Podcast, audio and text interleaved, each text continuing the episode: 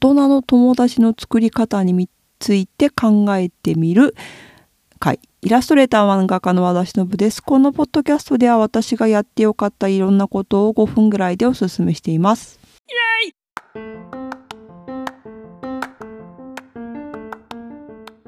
大人の友達の作り方ですが、私さんじゅっさいでイタリアに引っ越してきて、友達がいっかい全部リセットされたんですよね。で、それまでは友達いらないじゃん、パートナーいるしみたいなね、あと自分のやりたいことやれば友達いらないじゃんと思っててた思ってたのですが、まあさすがにそれで結構病んで、全然話し相手がいないと人間って簡単になんかやばいなと思って、いろんな人と話すのがすごい大事だなって思うようになったんですよね。で、それで友達の定義を変えたんですよ。それまではなんか、いやいや私のようなものが友達と言っていいのかどうか分かりませんとかね、逆になんか私は友達と思っていてもあの人は友達じゃないと思っているかもしれないとかね、いろいろ考えたんだけど、それを全部やめて、まあ、にさんかいでも会ったことがあってたりとか、まあ、オンラインでも話したことがあって、あ、この人と話が合うなと思った人はもう友達っていうことにしたんですよ。あ、この人と話して楽しかったなっていう人は友達っていうことにしたんですよ、うん、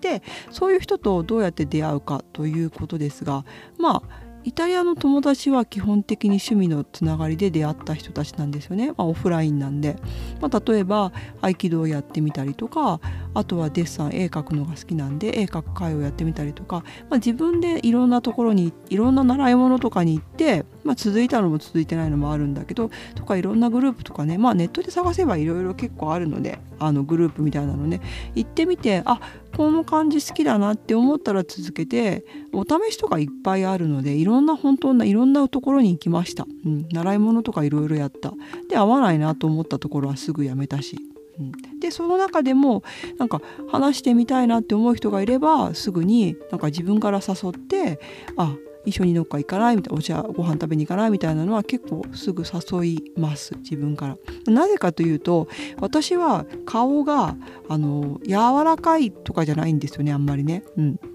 なので黙ってると結構怖く見れが見られがちなんですよ。なのでなんか逆に多分ギャップで怖い顔だからこそ自分から話しかけると、あ、この人怖そうに見えて意外にいい人じゃんっていう風に言ってて辛いになるんですよね。なので自分からどんどんなんか興味がある人、話してちょっと面白そうだなと思ったら誘うようにしています。でもそれでも言ってもじゅっかいにいっかいだと思うんですよ。そんな、あ、この人と話したいなって思うような人に会える場所に行けるのって少ないですよ。だからたくさん行くしかなくて、で行った場所でもなんか本当にまあ日本のなんか某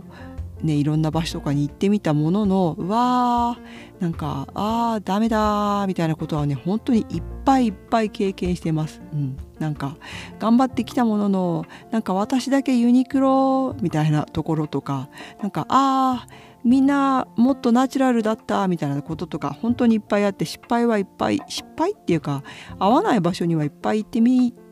てます、うん。